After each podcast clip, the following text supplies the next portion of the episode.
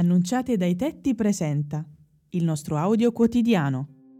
Buongiorno amici e amiche, buon martedì 22 marzo 2022. Ascoltiamo il Vangelo secondo Matteo, capitolo 18, versetti 21-35. Pietro si avvicinò a Gesù e gli disse, Signore, se il mio fratello commette colpe contro di me, quante volte dovrò perdonargli?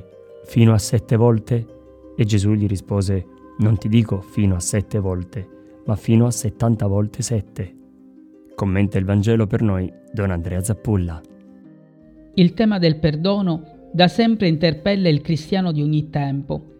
Pietro pensa al perdono come un mettere a posto la coscienza, fino a sette volte, mentre Gesù parla del perdono come di un cammino. La risposta di Gesù dilata all'infinito i confini del perdono.